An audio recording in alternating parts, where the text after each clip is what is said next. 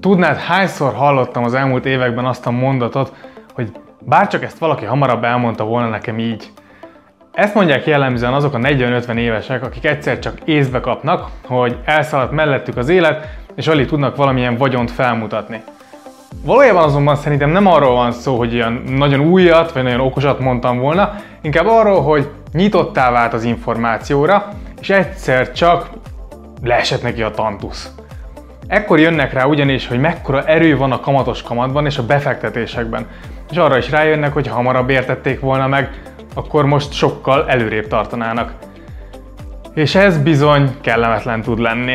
Főként azokhoz szólok, akik még a 20-as éveikben, 30-as éveik elején járnak, mert szeretném megmutatni, hogy mekkora lehetőség van a kezetekben. Ha sikeres akarsz lenni, bármiben is, akkor ahhoz megfelelő gondolkodásmódra és megfelelő szokásokra van szükséged. Sokan azt gondolják, hogy az iskolát befejezve véget is ér a tanulás, pedig aki a 20-as éveiben tovább megy az iskolai tananyagnál, az hatalmas előnyre tesz szert az életben. Az egyik ilyen fontos szokás, hogy elkezdesz félretenni. Ezzel kapcsolatban egy amerikai dollármilliómos gondolatait szeretném megosztani veled, akinek egyetlen grafikon változtatta meg az életét saját elmondása szerint. David Bach fiatalon elemzőként dolgozott egy pénzügyi cégnél. Egyszer egy tréner jött hozzájuk az irodába, aki a kezükbe nyomta a grafikon. Baknak akkor esett le a tantusz, fiatalon, és ezzel megváltozott a gondolkodásmódja.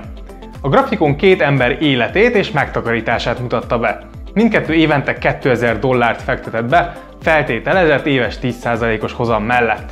Az egyikük 27 évesen kezdte el a megtakarítást, és egészen 65 éves koráig folytatta, a másik viszont 19 évesen elkezdett félretenni, de 26 évesen be is fejezte és nem tett félre többet. Az első esetben 39 év alatt összesen 78 ezer dollárt fektetett be az illető, a második esetben viszont csak 8 évig tartott a megtakarítás, tehát összesen 16 ezer dollárt. Mit gondolsz, kinek lett több pénz, amikor nyugdíjba ment? Erről szól ez a grafikon. Annak, aki korábban kezdte el a megtakarítást. A másik ember hiába tett félre egész életében, sosem tudta behozni az első 8 éves lemaradást. Gyakorlatilag 8 évnyi korai megtakarítás többet számított, mint egy életen át tartó spórolás, és ennek oka a kamatos kamat. A kamatos kamat azt jelenti, hogy a már meglévő pénzet folyamatosan hozamokat termel, és ez a hozam újra befektetve további hozamokat fog termelni. Így a növekedés egyre gyorsul, és az idő egy rendkívül fontos tényező ebben az egyenletben. Minél több időd van fiatatni a pénzt, annál nagyobb a kamatos kamat ereje. Az egyik esetben több mint 1 millió dollár jött össze, míg a másikban ennél jelentősen kevesebb, mint egy 880 ezer dollár. Ehhez persze az kell, hogy igen magas hozamokat tudj elérni, mint amilyen az éves 10%. Ez a mai világban ugyan nem könnyű feladat, de voltak már hasonló időszakok a történelemben alacsony kamatokkal. Mivel hosszú távról beszélünk, ezért nem érdemes azt feltételezni, hogy a mai kamatok ezek fennmaradnak egy életen át. Ha megnézzük az amerikai tőzsdének az elmúlt 100 éves teljesítményét, akkor 10,1%-ot kapunk éves szinten. Ez gyakorlatilag passzív befektetőként is elérhetük volna, ha nem csinálunk semmit akkor is.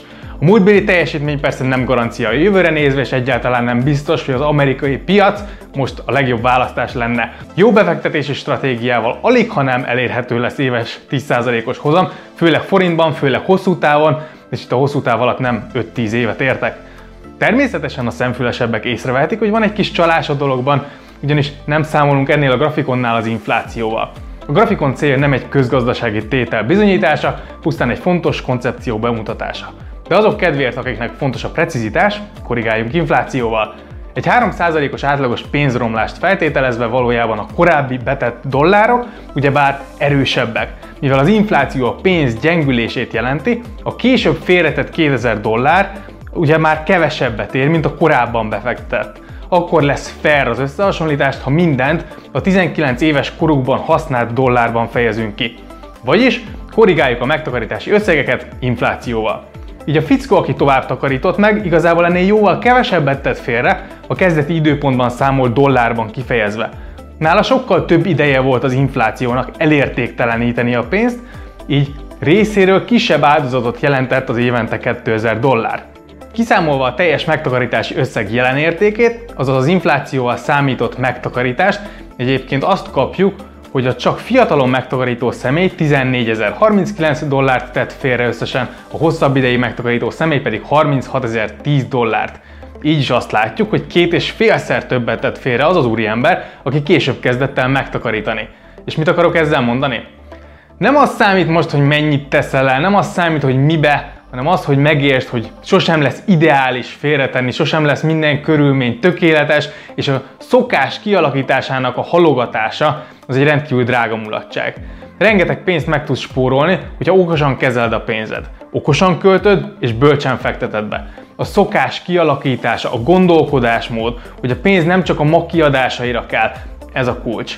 Egy jó irányszám, ha a fizetésed 10%-át megpróbálod eltenni kezdetben, majd minden fizetés emelésed mondjuk 30-50%-át. Ha ezt csinálod hosszú távon, akkor biztosan nem kell majd aggódnod az anyagiak miatt. Ahogy David Bachnak is felnyitotta a szemét ez a grafikon, és megcsinálta maga dollármillióit, úgy remélem, hogy te is tanultál belőle. Ne feledd, ha a 20-as éveidben vagy, akkor az idő neked dolgozik, és egy hatalmas lehetőség van a kezedben. Ha elszalasztod, később már nem tudod visszacsinálni. Remélem, hogy neked is hasznos volt ez a grafikon, és sikerült meggyőznöm téged arról, hogy kezdj el félretenni. Köszi szépen, hajrá!